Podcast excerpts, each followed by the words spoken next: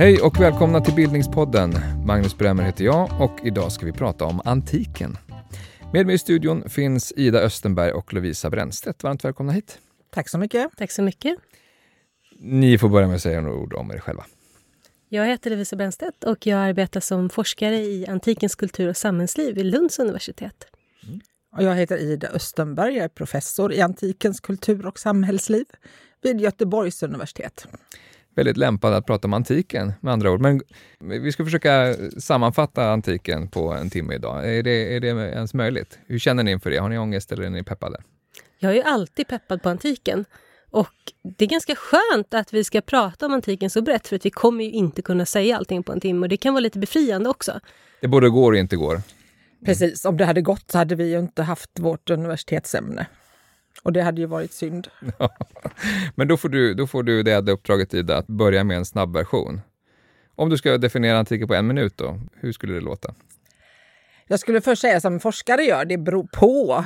Och sen skulle jag säga att den vanligaste bilden av vad antiken är, är ändå ett väldigt brett geografiskt och kronologiskt ämne som kan sägas ha tagit sin början vid 3000 f.Kr. ungefär och då vid olika floder, alltså det här som heter flodkulturer.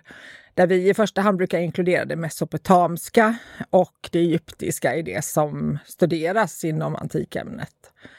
Eh, sen så studeras ofta, eller man tänker på antiken som ett antal östliga kungadömen, såsom perserna inte minst.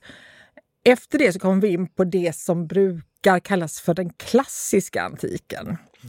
Och då eh, har vi förresten också redan passerat bronsålderns minoiska och eh, mekeiska kulturer.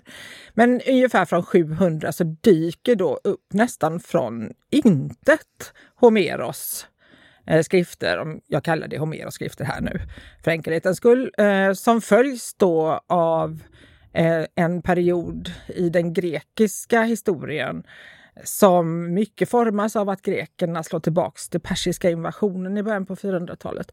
Och sen har vi 400-talets Aten som kanske är det som mest förknippas. Om någon säger antiken så tänker de flesta 400-talets Aten tror jag. Mm. De gamla grekerna? De gamla grekerna, det är verkligen de gamla grekerna. Och de är ännu mer gamla än alla andra i andra tidsperioder oavsett om de kommer tidigare eller efter. Mm. Den här klassiska grekiska perioden med Parthenoskulpturer, tragöder, Perikles eh, och så vidare eh, följs av Alexander den store. Mm. som grundar, som erövrar en stor del av världen. Eh, och i hans efterföljd så grundas det hellenistiska kungadömen. Eh, parallellt med det så uppstår Rom ur en liten håla vid ett vadställe vid floden Tibern och lyckas från denna lilla håla så småningom och ganska fort ändå expandera, ta över hela Italien, erövra öarna i Medelhavet och så småningom också just dessa hellenistiska kungadömen. Mm. Där man till slut till och med slår Egypten och Kleopatra 31 f.Kr. Rom är först ett kungadöme men kungarna försvinner.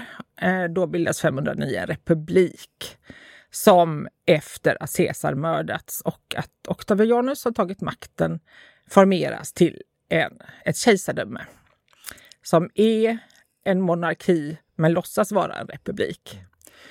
Och det, den börjar med Augustus och sen pågår den romerska kejsartiden med en mycket, mycket stor militär expansion som eh, gör att romarriket är som störst i början på 100-talet efter Kristus.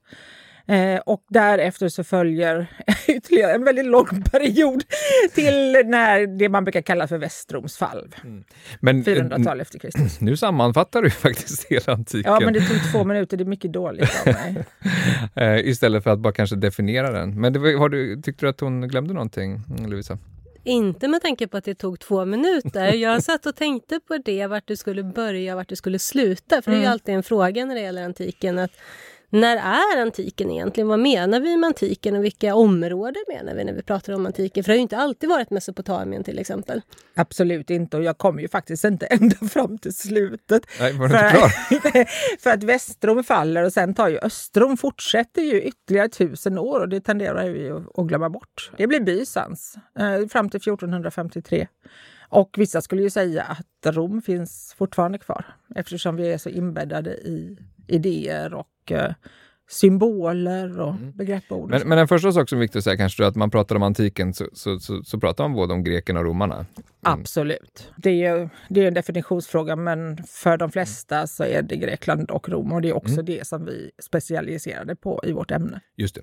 Och, och när blir antiken ett begrepp och, och, den klassiska antiken, eller klassiska kulturen som man ibland säger också. Kan du säga något om det Lisa? Ja, det som nu Ida redogjorde för är ju en jättelång tidsperiod. Och det som man ibland tenderar att glömma är ju att människor som levde under det vi kallar för antiken också hade sin historia. Romarna kallar den egyptiska kulturen för antik, till exempel. Det är ju en sån lång tidsrymd. Men om man tänker vårt motsvarande antikbegrepp dyker upp kanske på allvar under renässansen på 1400-talet och då är det framförallt de skriftliga källorna man utgår ifrån.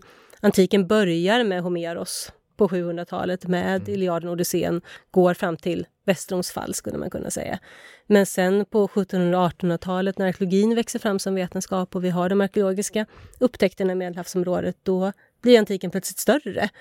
Då kommer den egeiska bronsåldern in till exempel på Kreta och, och fastlandets Grekland, men kanske också Egypten, Mesopotamien. Men här någonstans börjar det ju som forskare bli svårt. Det ställer ju vissa krav att kunna forska om Grekland till exempel, klassisk grekiska exempelvis. Ska du hålla på med Egypten behöver du kunna hieroglyfer och ska du hålla på med bronsålder på Kreta behöver du ha helt andra arkeologiska kunskaper. Så här någonstans börjar antiken delas upp igen.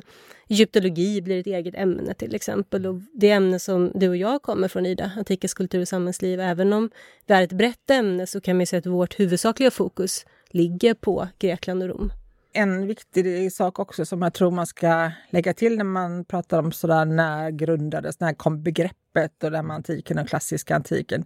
Det är ju att under antiken visste man ju inte att man levde under antiken. Men under medeltiden visste man ju absolut inte att man levde under medeltiden.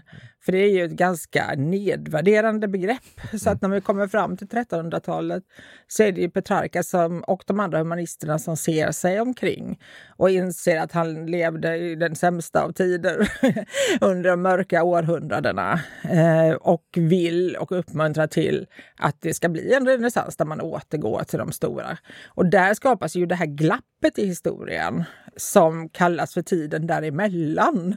Mm. Eh, och det används ju än idag nedvärderande. Vi pratar om liksom, det medeltida eh, kulturer, alltså när man ser ner på några som inte har kommit lika långt till exempel. Mm, medeltida krigsföring. Exakt. Mm. Just det. Men, men, men är det också där i det uppvaknandet någonstans som, någon tank, som just antiken börjar utkristallisera sig som tiden före det här stora mörkret? Så. Ja precis, det är mm. så det är och då börjar ju de här renässanshumanisterna att söka upp antiken. Mm. För att den finns ju inte tillgänglig hur som helst utan vad man måste göra det är att rida runt till alla kloster i hela Italien för att samla ihop olika former av texter som är avskrifter av antik text. Så att det är ju ändå osäkert. Fram till dess vet man ju inte, väldigt långt efter det också, så vet man ju inte exakt vad det är mm. för källor vi har kvar. Utan det är ju någonting som man börjar göra aktivt då för att man också idealiserar det antika. Men det är också någonting som man fortfarande återvänder till, alltså bara det här uttrycket de gamla grekerna, liksom, civilisationens vagga och så vidare. Va, va, varför är det så att vi återvänder just till den tiden? Nu som ni talar om så, så finns det ju en hel del saker före också. Har det inte också med att göra det som du säger Ida, att antiken försvann och återupptäcktes? Eh, det finns en italiensk eh, antikforskare och humanist som heter Salvatore Settis. Och han har lyft fram just det här att det är både kontinuitet och diskontinuitet när det gäller antiken. Om vi tar inka och stekkulturerna till exempel så föll de ju väldigt abrupt. Och vänder vi oss österut mot den kinesiska kulturen så har den ju pågått ganska kontinuerligt. Men antiken försvann ju så att säga från vårt medvetande under en lång period och återupptäcktes. Samtidigt så har vi väldigt mycket kvar från antiken idag så att det finns de växelverkan här i att vi kan hela tiden återupptäcka antiken och ställa den mot vår världsbild, hur vi har den nu. Vi stöter den på något sätt mot vår verklighet. Vad i antiken känner vi igen och sympatiserar med och vad, vad vill vi ta avstånd från? Så vi återvänder ju, i alla fall i den västerländska historien och kulturen hela tiden till antiken. Ja, och det är ju också det här idealiserandet som också fortfarande finns kvar. Alltså idag så befinner vi oss i någon sån här dubbel tidsålder där vi både lever kvar i det idealiserande men också befinner oss i ett anti idealiserande i och med moderniteten där det gamla inte längre menas ha någon funktion när nutiden som ska producera ett modernt samhälle och så vidare. Men när vi ser på exempelvis det som hände för eh, två år sedan eh, kanske när eh, när Skolverket ville då lägga ner eh, um, historieämnets antikdel för, för eh, grundskolan. Och det ramaskrik som blev då. Och samma när en eh, socialdemokratisk regering tidigare hade försökt att stänga Medelhavsinstituten i Rom och Aten och Istanbul. När det också mobiliserades människor som verkligen, alltså ur alla samhällsklasser och politiska ideologier som tyckte att detta var befängt. Mm.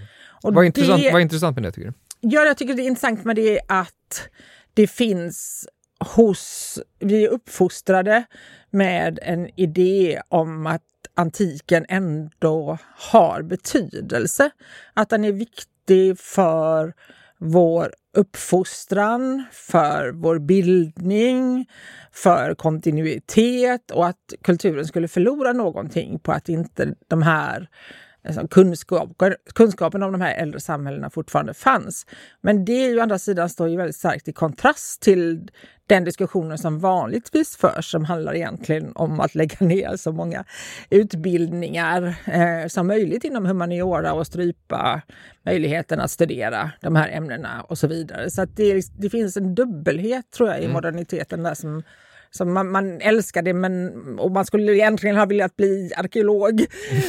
som, och det är så underbara historier. Men samtidigt, nej, det är mossigt och det är elitistiskt och det är det också. Men, men finns det inte också en motsatstendens att man ger eh, antiken som föreställning en nästan lite för stor betydelse. Det kanske ligger i det här idealiserandet du pratar om. Att just ja. att de gamla grekerna de och gamla romarna grekerna. är de man återvänder till. Ja, men det är, alltså, då måste man verkligen komma ihåg det här. Att när vi pratar om arvet efter antiken så pratar vi inte enbart om den här tidsperioden som man skulle kunna snäva in till 700 före till 400 efter Kristus. Utan vi pratar om alla dessa tidsåldrar som därefter har befunnit sig i samtal med antika författare och materiell kultur och gjort andra saker som, som en reception av det antika och därigenom också skapat andra berättelser. Eh, som Dante eller ta James Joyce eller vad det nu än är så finns det, pågår det ju en ständig konversation mellan det vi gör och det man gjorde i antiken och det alla andra mellan oss har gjort med det antika. Det är inte bara ett återvändande utan det är också Nej. ett uppdaterande, ett kontinuerligt hela tiden. Det, jag ser det som ett kontinuerligt samtal. Det är därför vi fortfarande kan gå på teatern och se Alltså inte bara Medea eller Antigone i exakt den version som eh, Sofokles Euripides föreställde sig och skrev. Utan det är då omgjort till att passa och säga någonting exakt för vår tid. Mm. Och, och, detta, det är, som sagt, det är en kedja som skulle brytas. Det är inte bara... Alltså antiken är ingen relik och det kan jag ibland känna att det här vurmen för det antika kan ibland i de här försvaret för antiken just bli en alltså ett, något dött. Mm. Som det ska vara exakt så som vi har lärt oss och som Platon sa. Det som också gör antiken så intressant tycker jag som forskningsobjekt är att det är den första epok vi kan fullt ut studera både arkeologiskt och historiskt. Vi har både skriftliga och materiella källor. Och det är också en epok som vi kan studera både fram till dess slut och sen hela vägen fram till idag. Så att det är inte bara att vi som Ida säger att vi tittar på vad som hände i Grekland eller Rom, utan vi tittar ju sen på hur har man använt och diskuterat antiken ända tills idag. Så att vi kan ju nå, nå vägs ände på något sätt med antiken, eller i alla fall fram till vår egen samtid med antiken. Vilka är de missuppfattningar eller myter om antiken som ni är absolut tröttast på? Om jag får säga en sån mening bara, det finns, det finns många. Mm. Eh, en sån mening är kvinnor var inte medborgare Den är jag väldigt trött på. Eh, Apropå demokratibegreppet och, och, fria män och så vidare. Precis, mm, okay. det beror ju på vad vi lägger i begreppet medborgare också. Den är jag trött på. Vad, vad brukar du säga då? Om vi tar det i Rom till exempel, eh, då är det vanligt så, men det var bara fria män som var medborgare.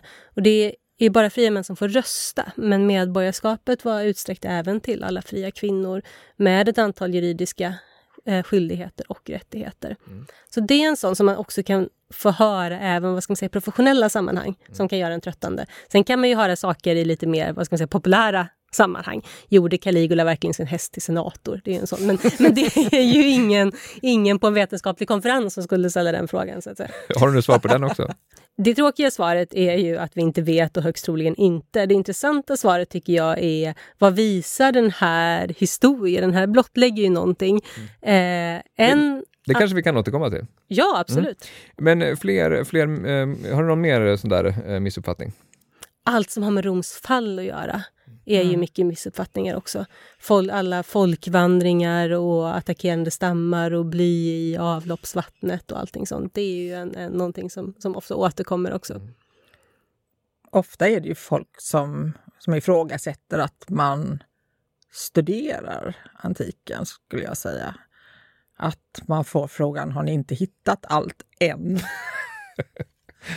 och då, Vad svarar du då? Att vetenskap är ett pågående samtal. Mm. Men annars skulle jag säga att jag tycker att det är intressant när jag har hållit föredrag för lite yngre personer och då menar jag gymnasium och tidig universitetsutbildning att man ofta blir väldigt, väldigt förvånad över att skulpturer var bemålade. Och att det på något sätt gör att bilden av antiken framträder på ett annat sätt. Mm. Och jag har fått för mig att alla vet det.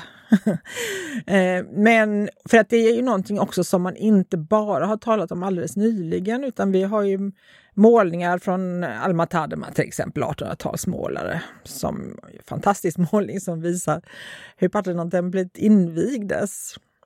Och där står då Fidia, skulptören, med Perikles och Aspasia, de ledande i Aten och visar upp mm. allt detta.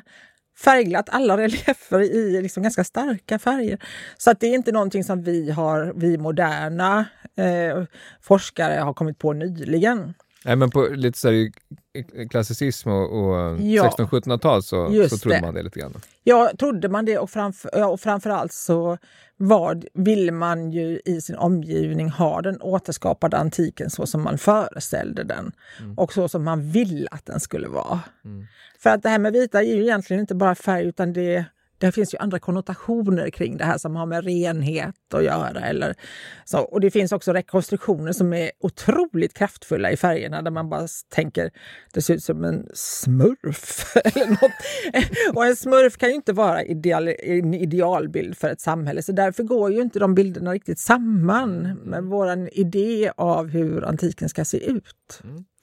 Ja, vi börjar ringa in eh, antiken och uppfattningen om antiken. Jag tänker också att vi ska försöka eh, blåsa på lite med ännu lite mer sen nödvändig kunskap om antiken. Och, om en student kom fram till er och sa att eh, hen vill ägna hela sommaren åt att läsa det mest väsentliga som skrevs under antiken och ungefär så mycket som är rimligt att läsa på en sommar. Eh, hur skulle ni utforma den här litteraturlistan? Lisa, du får börja. Man måste ju läsa Iliaden och Odysseen och sen hänga på Vergilius Aeneiden. Där har man ganska mycket att göra en sommar. Homeros har vi pratat om, men kan du inte säga något mer om, om Vergilius och varför han måste med? Vergilius skriver Aeneiden återigen i dialog med Homeros. Det är ju ett stickspår, men det är också det som jag tycker gör antiken spännande som epok, att man också refererar tillbaka till antiken. Rom refererar tillbaka, eller står i dialog med Grekland. Och det gör ju Vergilius när han skriver sitt epos om hjälten från Troja, Aeneas, som eh, flyr från ett brinnande Troja för att uppfylla sitt öde och grundar Rom. Och det är extremt storslagen berättelse. Han möter drottning Dido i Kartago, de blir handlöst förälskade men Aeneas vet vad som är hans öde. Så han lämnar Dido bakom sig i Kartago. Hon väljer att begå självmord genom att störta sig på ett svärd. Här finns också en blinkning till Kleopatra, till exempel en annan drottning i Nordafrika. Men till skillnad från Caesar och Marcus Antonius som stannade i Egypten så väljer ju Aeneas att röra sig mot Italien en blinkning till kommande kejsar Augustus. Men det som också gör det här, tycker jag, till ett så fantastiskt verk, det är att det inte bara är propaganda. Hade det bara varit det så hade det inte varit lika gripande som det är. Så att jag tycker att man ska läsa Vergilius. Men sen mm. så tänker jag att det är sommar och det är lite härligt och om man är nyfiken på antiken så då ska man kanske läsa lite poesi också. Sappho, Catullus, kanske lite Ovidius. Mm. Så mm. lite epik och, och, eh, och, och lite poesi. Vad, eh, vad vill du lägga till listan, Ida? Jag hade nog utgått från personen och hur ung den personen var och vilka intressen den hade. Men jag hade för en ung person absolut sagt börja med Sappho och Catullus. Mm. Eh, och sen hade jag sagt du måste läsa några grekiska dramer annars kan du tyvärr inte vara en fullvärdig människa. lite, lite tragedier och lite komedier Ja, kanske. och jag skulle säga att, att, till personen att börja med Antigone. Mm. Sofokles Antigone. Varför då? Därför att det är den bästa pjäs som någonsin har skrivits. Och eh, den, eh, utan att skriva någon på näsan så ställer den frågor till varje tid och varje människa vad som är rätt och vad som är fel. Mm. Och det är en fråga som vi aldrig kan komma undan. Om du skulle dra handlingen, pallar det? vi befinner oss i kungahuset TB. Det är flera, alltså de antika dramerna drar antagligen antingen sina stories från Trojanska kriget eller från kungahus. Och just Thebe, där fanns både Oidipus och Antigone. Och det finns ju flera pjäser som handlar om dem. Antigone är dotter till eh, Oidipus som har blivit själv, stuckit ut sina ögon och inte längre finns där. Eh, och eh, eh morbrodern Kreon eh, härskar. Eh, och hon är tillsagd att inte få, att hon får inte lov att begrava den ene broderns lik.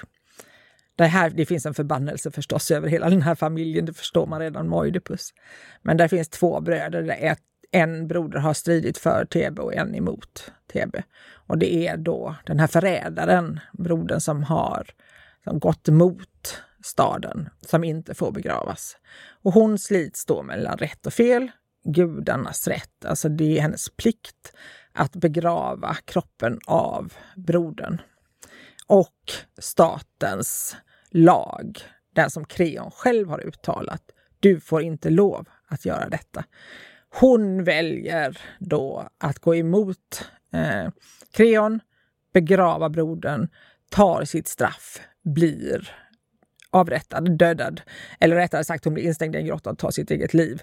Men det innebär också en katastrof, inte minst för härskaren, för att den här pjäsen handlar också om dåligt ledarskap. Mm. I Aten tyckte man att, att man skulle styras som en demokrati. TB är en motståndsstat. Eh, och har länge varit. Så det passar ganska bra att låta sådana här berättelser om dåliga stadsstyren utspela sig där. Mm. Men Kreons är egentligen den egentliga tragedin eh, eftersom han, i och med att han har gjort det här felet, han har begått fel som inte har lyssnat till människor i Tebe och inte lyssnat till sin egen röst. Han har, inte, han har varit en tyrann i den egna staden, bestämt själv. Var på människor i hans omgivning, hans son och mm. hans fru också tar livet av sig. Så det, det är fullkomlig strategi, äh, Mycket tragedi, tragedi men, men, men mm. det är mm. frågan som är det intressanta. Mm. Vad ska Antigone göra? Mm. Eh, ni som är historiker, det här är väl också eh, kanske rent av en födelse för historievetenskapen, historie, historiker. Det finns många framträdande. Vilka skulle ni vilja lägga med där? Alltså historieskrivningens fader får ju vara med då. Ibland säger man ju att det är historieskrivningens lögnare. Men okay. Eh, det tycker jag är lite taskigt mot Herodotos för att han är en fantastisk berättare. Och den första egentligen som skapar ett helt historiskt verk där han ska förklara perserrikets uppkomst, andra rikens eh, traditioner och kulturer och varför Grekland och Persien hamnar i, i krig och varför Grekland vinner. Lovisa, har du någon annan favorit? Om vi tar Herodotos givet från Grekland och, och absolut med på läslistan. Jag tycker att han inte är så tung att läsa. Även om man inte är så van vid att läsa antik text så att säga, så kan man verkligen rekommendera att läsa mm. Och för Rom, Livius för Roms äldsta historia framåt och sen skulle jag säga Tacitus för den tidiga kejsartiden. Men när vi pratar... Varför då? Livius för att vi vet så pass lite historiskt om Roms äldsta tid. Och Livius skriver långt senare, han skriver vid tiden för Kristi födelse ungefär, men det är den skildring vi har av det äldsta Rom. Och också någonting som blir viktigare i senare tiders Rom, apropå antikens egen historieskrivning.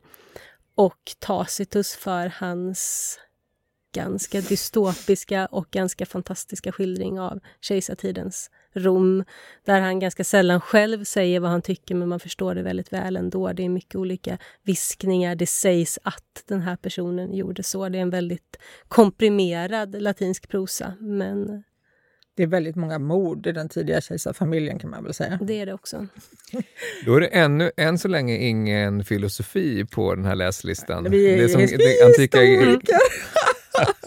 som kanske... jag, hade, jag hade tänkt stoppa in Cicero så blev det inte heller filosofi. Men där får man ju verkligen som någon slags direkthistoria från en, äh, republikens fall. Men okej okay, Platon, okej okay, Platon. Mm.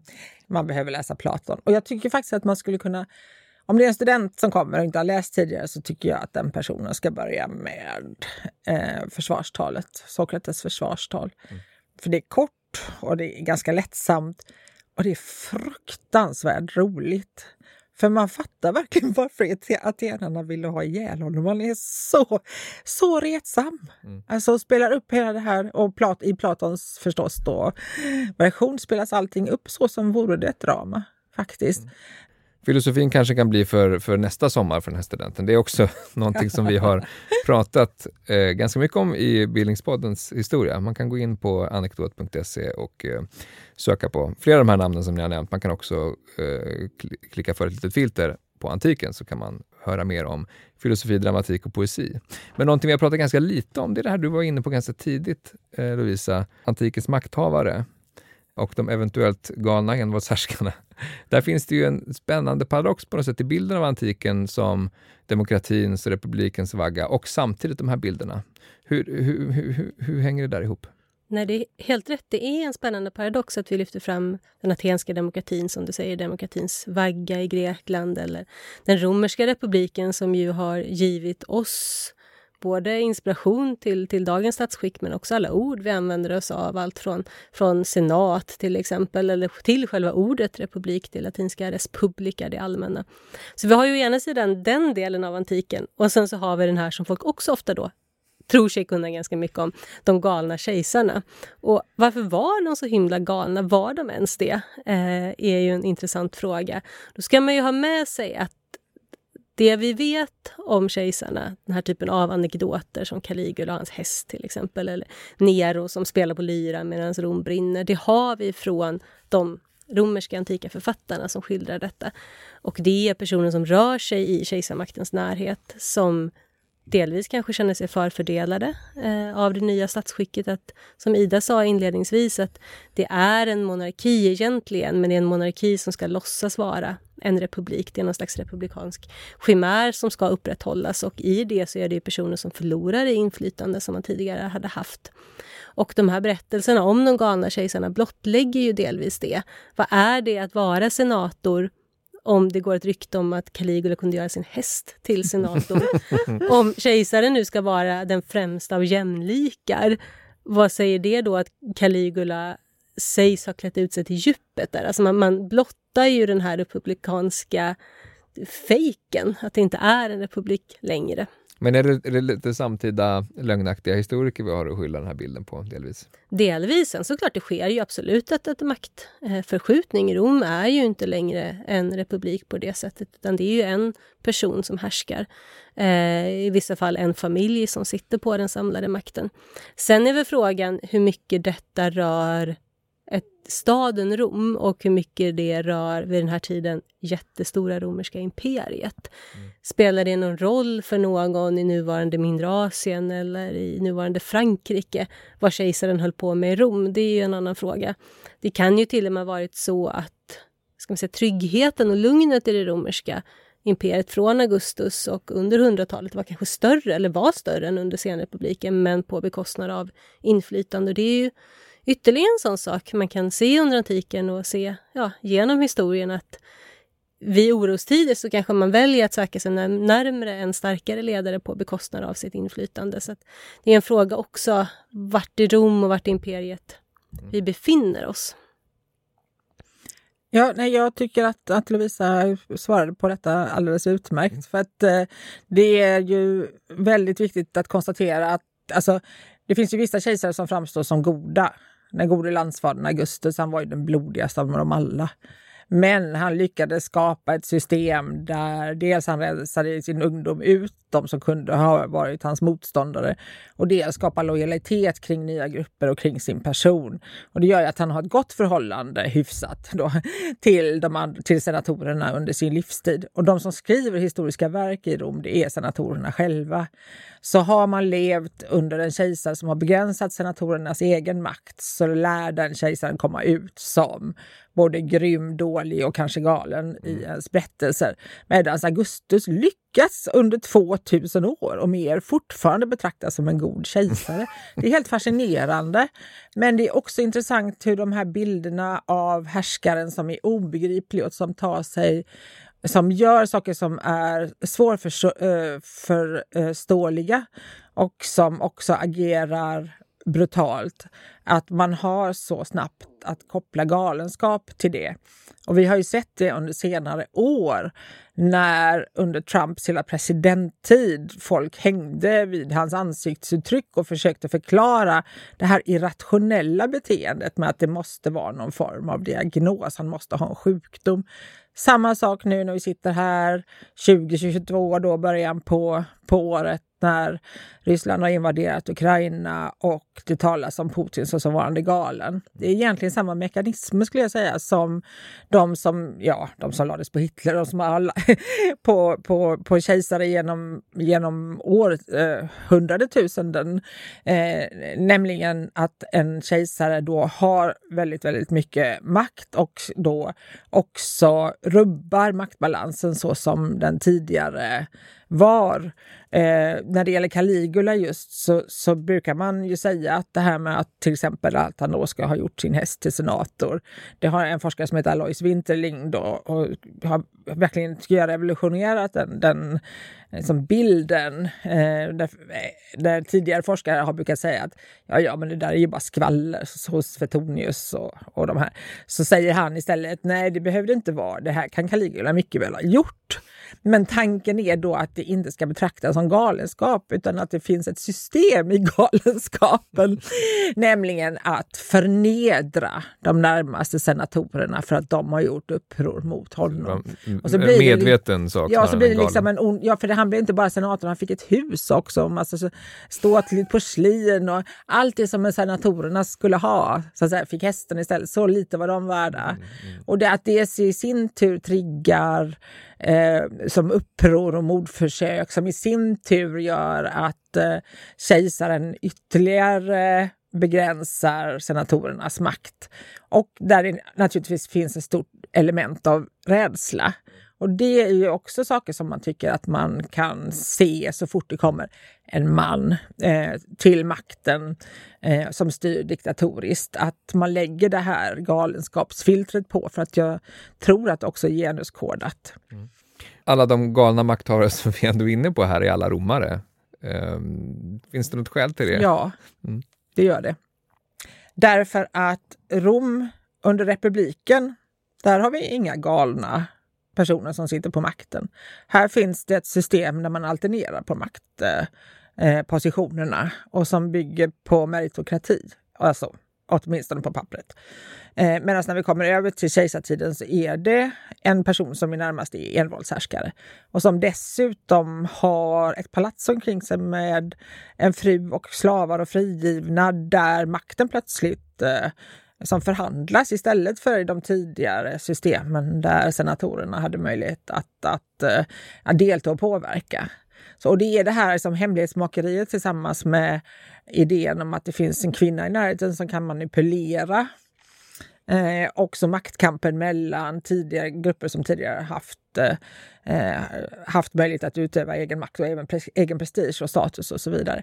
Men när vi tittar på till exempel den grekiska, alltså antingen republiken Rom eller den grekiska demokratin, det finns liksom ingen plats för galenskap eftersom makten redan är kontrollerad. I Grekland kan du ostracera. Alltså, I Grekland så finns det ett system där man skrev, om man var, inte var nöjd med en makthavare så, så kunde man i folkförsamlingen skriva den här personens namn på eh, en krukskärva, en så kallad ostrakon. Mm. och eh, personen kunde då bli exilerad, alltså tvingades i landsflykt under en tioårsperiod. Det innebär ju som också en väldig kontroll då för den här demokratin som faktiskt var revolutionerande demokrati trots allt. Eh, och man alternerar också makten då delvis genom lott. Eh, och tanken med demokratin är ju att det ska finnas en makt som är delad. Alla, alla medborgare, män, ska ha del i den här person, makten. Och där finns det ju inte utrymme för en person som kan hamna i, i en sån envåldsposition eh, där den kan betraktas som galen. Ni har ju båda också intresserat er, intresserat er för kvinnliga makthavare. Vad, vad, är, vad är värt att säga om, om deras plats i den här historien? Jag har intresserat mig mycket för Livia som jag skrev min avhandling om som var gift med Augustus. Och det är ju som Ida nämnde innan någonting också då som de här framförallt medlemmarna ur senatsklassen som också skriver historia upprörs över att det är inte som under republiken andra senatorer som bestämmer utan det är kejsaren och hans familj. Att man förväntas gå via en kvinna för att kunna få igenom eh, ett politiskt beslut till exempel.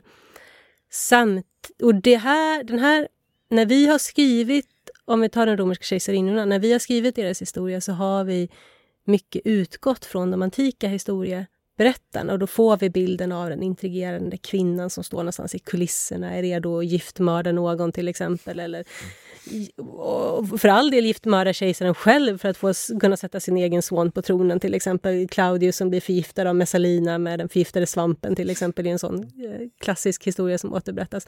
Så vi har ju mångt och mycket följt deras linje men tittar man på det antika materialet i övrigt så ser vi att det här är personer som har väldigt framträdande roller. Eh, när det gäller exempelvis skulpturer av medlemmar i kejsarfamiljen så tror jag att det antingen är Augustus eller Hadrianus. Jag vågar inte svära vem som är mest avporträtterad, vem som har flest porträtt. Men det är någon av de två, men Livia är på tredje plats. Så det här är personer som syns i det offentliga, syns i det offentliga livet i Rom, rör sig i stadslivet, innehar höga positioner inom det religiösa ämbetshierarkin och som också syns på mynt och, som, och på skulptur. Så att det etableras helt enkelt en position även för kvinnorna runt kejsarmakten. Så det är inte bara någonting som sker i kulisserna utan någonting som också sker i det öppna och bygger, ska man säga, faktiskt mycket på hur det var under republiken. Då ser vi ju också många kvinnor som tar väldigt stor plats i det politiska livet och de tillhör ju också de övre samhällsskikten så jag tror att det snarare handlar om det. Om man tar genusfrågor i antiken så handlar det minst lika mycket om vilket samhällsskikt man tillhör som vilket kön man tillhör mm. när det gäller ens handlingsutrymme till exempel. Ja, nej men kvinnorna har ju generellt sett haft betydligt mycket mer rörelseutrymme, inflytande och makt än vad både de antika texterna visar och vad forskningen har visat. Och ett stort problem är ju att de själva har lämnat så lite text efter sig. Om vi exempelvis, om vi bara hade haft kvar den självbiografi som den yngre Agrippina skrev. Hon levde ju då under tre kejsare. Tiberius, Caligula och Nero. vem var hon? Hon var Neros mor. Mm, och Dotter till Agrippina den äldre. Eh, Calig, hon var också då Caligulas syster. Och hon levde ju som sagt mitt i maktens borg. Hon själv råkade illa ut genom att hon ska ha deltagit i en konspiration mot Caligula och, och bli skickad eh, i exil. Eh, men lyckas ta sig in i maktens absoluta topp igen och ser nog till ändå att hennes son Nero så småningom också blir kejsare.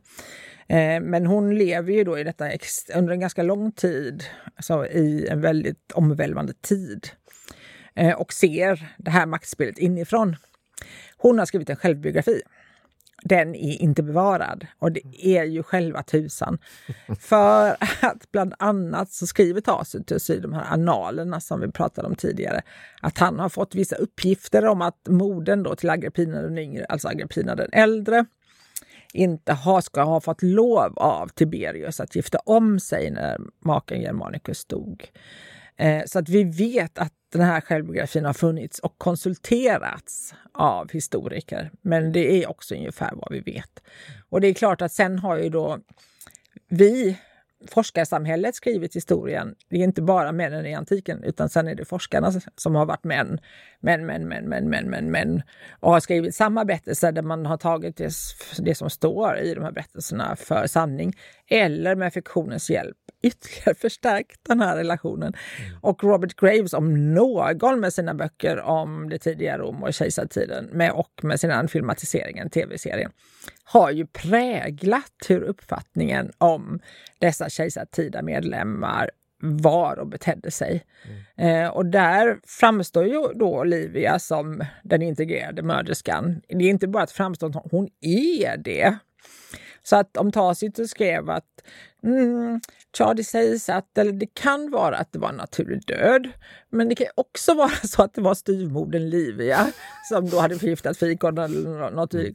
Då säger Robert Graves, Livia tog koll på allihop. Och så är det den storyn som spelas upp, där finns inte ens tveksamheter.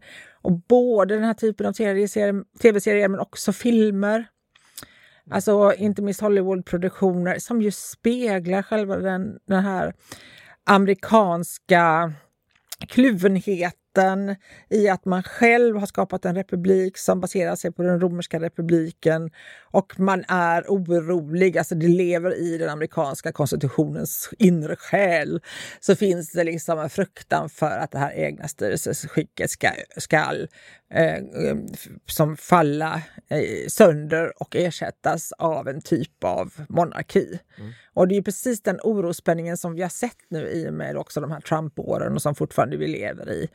Skall republiken i USA verkligen hålla? makthavare är en kategori, men hur får man liksom syn på antikens eh, vanliga människor?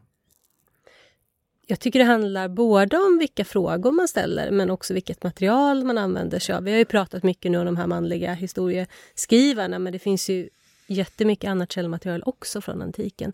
Både arkeologiskt material, inskrifter är ett fantastiskt material mm. om man vill komma människor nära. Det har ju alla kunnat, om inte ristat, och då köpt framförallt gravinskrifter över familjemedlemmar och vänner som har gått bort. har vi både från Grekland och Rom och där är ett material, även om det är, är ganska korthugget och ordfattigt, vi ändå kan komma väldigt nära människor. Jag fick när jag åkte tåg hit för att spela in det här avsnittet i morse en sån påminnelse på Facebook. Det var fyra år sedan sist. Och idag så var det tydligen fyra år sedan jag var i Vindolanda. Det är en favoritplats. Det är ett romerskt fort längs Hadrianus mur.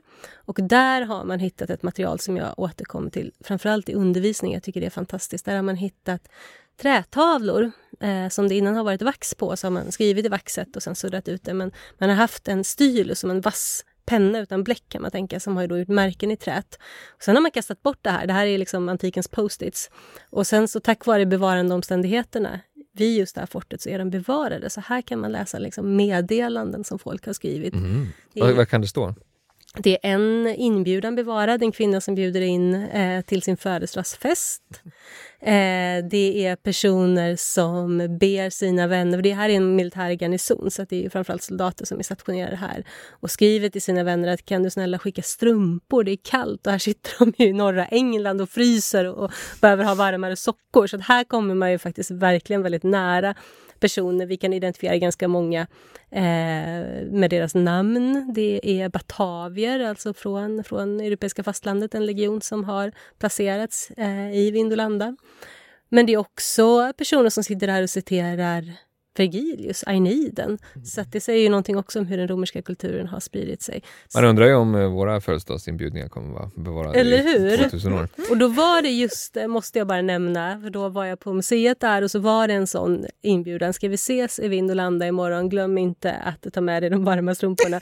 Och det var faktiskt alltså ett ordagrant sms som jag fick från min kompis som han hörde av sig dagen innan och var så här, men ska vi inte åka till Vindolanda eh, imorgon? Vi bodde i Durham som, som ligger en bit därifrån. Men det kommer vara rätt kallt så att, glöm inte bort att ta på dig liksom en varm jacka för vi kommer vara ute. Det, var liksom, det är nog det närmsta jag kommit eh, så faktiskt. Ja, då kom mm. du rätt nära antikens ja. människor. Mm. Men inte med sockorna då. Nej. Finns det andra sådana där missuppfattningar som också när det gäller så att säga, hur vanligt folk levde eh, och verkade? Ja. Och vad de kunde göra och så vidare?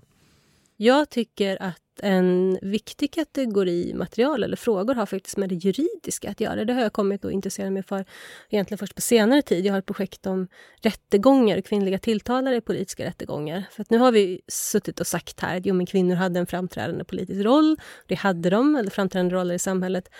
Det innebar också plötsligt att de kunde anklagas, åtalas för grova brott. Så det här är ett annat sätt på något sätt att närma sig kvinnors ställning. Det finns i Rom inget brott som en kvinna inte anses kunna begå. Det finns inget, heller inget straff som inte hon kan dömas till. Alltså man kan anses kunna begå samma typer av politiska brott, högförräderi till exempel, som män. om man döm, döms till samma typ av straff, exil, högförräderi. Men genom att titta på juridiken så kommer vi ju inte nära kanske enskilda människor, men i alla fall kommer vi nära deras levnadsomständigheter. Det tycker jag också faktiskt är viktigt ur ett genusperspektiv att en sak som kan förvåna en ibland med Rom, för man tänker att det är ganska strikt och formellt, det är hur lätt det var att gifta sig skilja sig. Ja. det är liksom inga dokument man ska gå och skriva på, utan anser sig två personer vara gifta så är de det. Det räcker att en person begär skilsmässa, en kvinna kan också begära skilsmässa. En kvinna tar inte sin makes namn, det är någonting vi kanske förutsätter mm. att man alltid har gjort i det förflutna på något sätt. Så var det inte i Rom. Och redan från 200-talet och framåt så har kvinnor samma rättigheter i arvsföljden som män mm. har. Och ser vi till den typen av rättigheter, då får vi nästan gå fram till alltså 1800-talet innan vi hittar motsvarande faktiskt i Europa. Så jag tycker att, att man har ganska mycket att vinna på att ja. gå till det juridiska också. Extremt intressant det här med att man har Alltså det här med cash is queen, mm. liksom, ett eget rum och så vidare. Att, man, att där ingår att man ska ha som, eh, eh, eh kontroll över sin, sina egna pengar. Mm. Eh, och att romerska kvinnor när man kommer ner i senrepubliken och framöver faktiskt har det. Och att det är därför man kan skilja sig. Mm. Du har ju forskat om massa olika aspekter på antiken. Vad tycker du är ditt viktigaste bidrag till antikforskningen? Det är faktiskt en väldigt rolig fråga att få. För, och den fick jag faktiskt på en anställningsintervju. Eh, det är lite som en anställningsintervju. ja, och det, jag blev så himla paff att då började jag säga så här, jag har diskuterat, analyserat och resonerat kring den romerska politiska kulturens uttryck. Och då blev jag avbruten och så sa den här personen, ja, men vad har du kommit fram till? Mm, mm. och då slog det mig, och jag har utvecklat det sedan dess också, att jag har nog faktiskt kommit fram till en sak och alla mina olika forskningsinriktningar har löpt fram till samma punkt fast från olika håll. För att jag ägnade väldigt mycket tid, min avhandling och sen ytterligare tid och kan väl aldrig egentligen släppa det åt de romerska triumferna. Alltså processionerna som leddes genom Rom när den här förare kom tillbaka efter att ha vunnit ett krig. Och där man då visade upp allt som man hade vunnit. Och det var både människor och det var rikedomar och det var träd och det var personifikationer och det var scener ifrån kriget. Där fanns, bara för att nämna ett exempel, den sjuarmade ljusstaken från Jerusalem, som är välkänd. Men det som har slagit mig, sen har jag då sysslat med romerska nederlag och inte så mycket vad som hände på slagfältet för att jag är inte så intresserad av det. Men däremot hur man hanterar det i Rom, att man förlorar. Där kommer jag fram till att man aldrig erkänner sig besegrad. Mm. Så att romarna kan visserligen säga att eh, oj då hoppsan vi förlorade den här striden. Men man säger inte till sina, till, till sina fiender okej okay, vi ger oss, vi har förlorat, utan man fortsätter kriget till man har vunnit. Och det gör man både eh, som i den historiska verkligheten men också i berättelser i både konst och i litteratur. Så alla berättelser fortsätter liksom till romarna har vunnit. Eh, sen har jag efter det sysslat med romersk död och sorg. Och då har jag insett att man har nästan inga representationer av död och begravningar i romersk kultur. Min sammanlagda tanke av allt detta är att den här idén om att segra är fullkomligt central för antikens Rom. Eh, och den syns då i alla de här manifestationerna, vägra se sig besegrade, eh, fira alla krigsslut med triumfprocessioner. Men också i det att man inte tar hem de döda fallna från krigsfälten. Man håller inga tal över dem. Eh, man eh, begraver inte dem, man har inga listor på namn över vilka som har fallit och så vidare. Utan en romare, ja det är ju bra att du kämpar så hårt så att du till och med dog, men det är inte det som hedras här, utan det enda som gäller är att du vinner. Resten struntar vi i. Mm. Medan grekerna, och det har jag börjat titta på nu nämligen, när jag jämför det, så i slutet på varje år i Aten samlas staden för att begrava de som hade dött i strid under året. Det var både de som hade varit med vid seger och de som hade varit med i förlust. Alla fallna hyllades och alla fallna fick sina namn listade på i, i reliefform. Detta är ett utmärkande drag för den grekiska kulturen och det är ett också utmärkande drag är att döden i strid är skön. Så man kan se nakna ynglingar i grekisk konst som dör i strid just. De ska vara unga och nakna förstås, för där ingår i det här estetiska idealet av att döden i strid för fosterlandet, stadsstaten och så vidare, det är som nästan det, det är det högsta du kan uppnå. Och det är också någonting som samhället då samlas kring och hedrar. Mm. Medan romarna precis tvärtom. Her herregud, skulle det finnas en enda naken soldat i romersk konst? Nej. Det finns i hela romerska konsten från början fram till Konstantin. Man ser inte en enda död romare på det slagfältet. Inte en enda, medan i den grekiska konsten finns hur mycket som helst. Man erkänner inte att det finns förlust. Och samma sak gör man då när det kommer till döden, alltså den verkliga döden. Då firar man triumfer för döden också. Är, är, är det oschysst rent av att man, att man buntar ihop gamla greker och gamla romare på det sätt man gör när man talar om antiken? Eh, ni har blottat ganska många skillnader mellan de här kulturerna. De gör ju det ofta själva, eller mm. framförallt romarna som kommer efter grekerna. Eh, grekerna gör det ju inte så mycket och hade kanske varit ganska missnöjda med att vi klumpar ihop dem. Medan Rom hela tiden relaterar sig själv och står i dialog med Grekland. Så studerar man den romerska kulturen så studerar man ju indirekt också den grekiska. Nej, men absolut, man ser sig i romersk tid som en enhet. Sen så är det ju naturligtvis så att det finns skillnader då i statsskick till exempel och i, i storskalenhet. Alltså den grekiska stadsstaten är liten, den romerska är ett imperium, ett världsrike. Men den här dialogen som Lovisa säger fortsätter hela tiden. Man ser sig så som man kommer från Troja även i Rom. Men sen är det också intressant, alltså en av de viktigaste passagerna i hela den antika litteraturen, det är Eneiden sång 6, när Aeneas kommer till underjorden och träffar sin döde far. Och där är det då en profetia över framtiden. Där sägs det då uttryckligen att andra må forma statyer av brons och låta dem få anletsdrag som är bättre än verkligheten och låta dem andas, titta i himlavalvet och i stjärnornas fall. Men det vill säga grekerna pysslar med det. Mm. Mm. Torreger imperio romane memento, haitib erunt artes, paquic imponere morem, parcere subjectis et debellare superbos. Och det betyder... Jag skulle fråga det. det betyder att medan grekerna tittar i skyn och stjärnor och astronomi och filosoferar och gör konst. Du, romare, du har också en konst den är att segra. Det är du som ska föra in freden och civilisationen, det vill säga kriga ihjäl andra folk. Mm.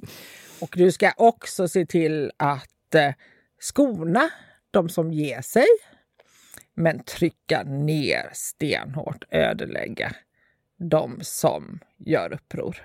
Jag har den här inspelad av en tysk rappare som har tonsatt och rappat denna. Den är ju på meter så att det blir faktiskt väldigt effektivt. Jag kunde nästan höra det i Idas, uh, Idas framförande, ja, att det fanns lite rap där.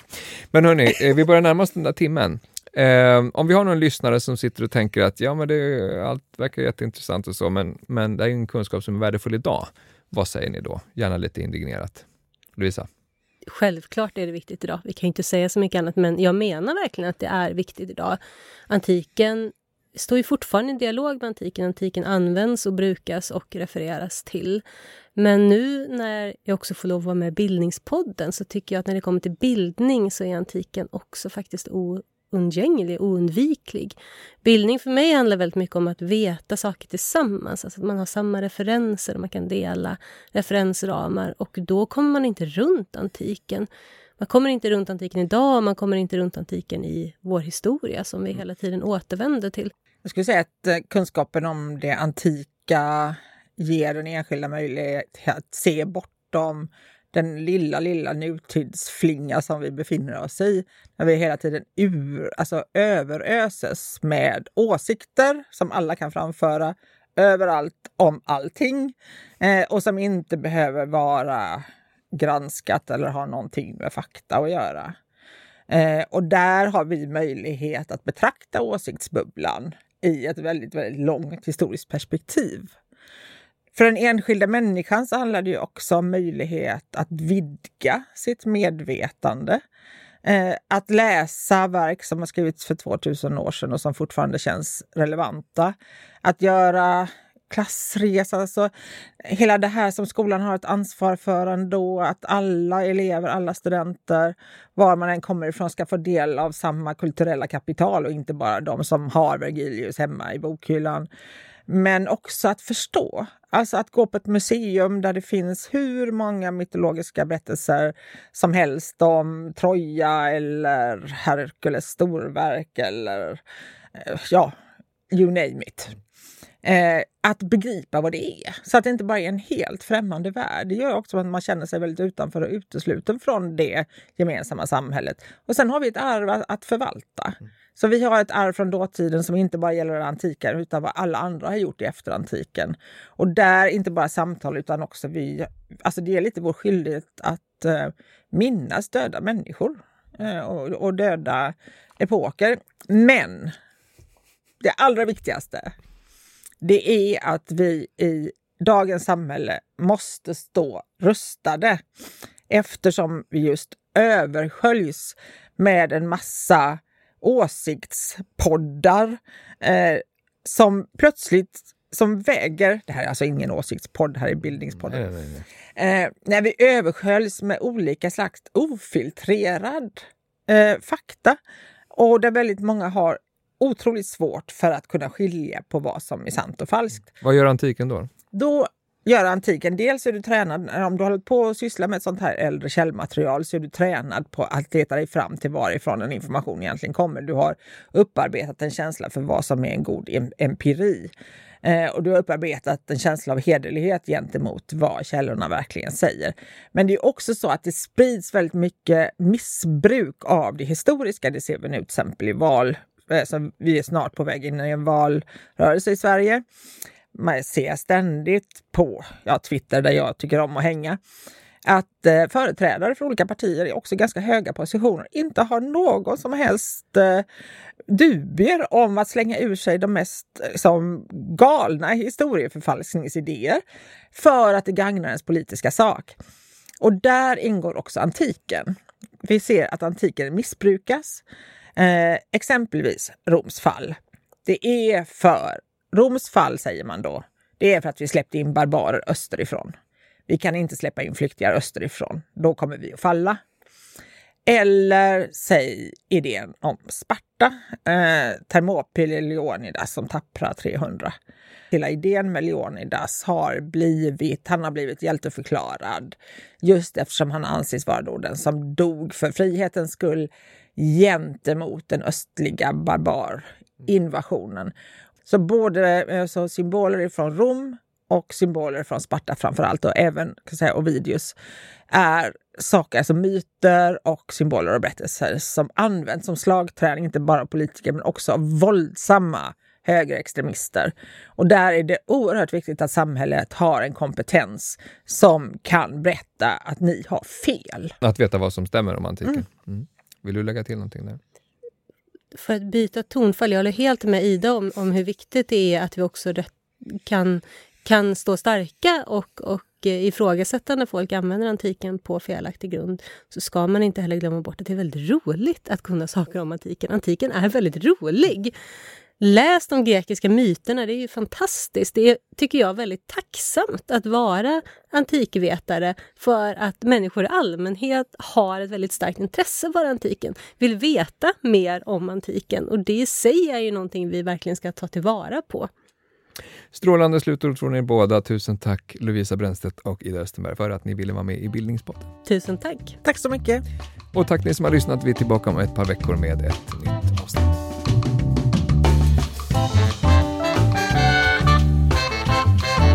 Du har lyssnat på Bildningspodden, en del av bildningsmagasinet Anekdot.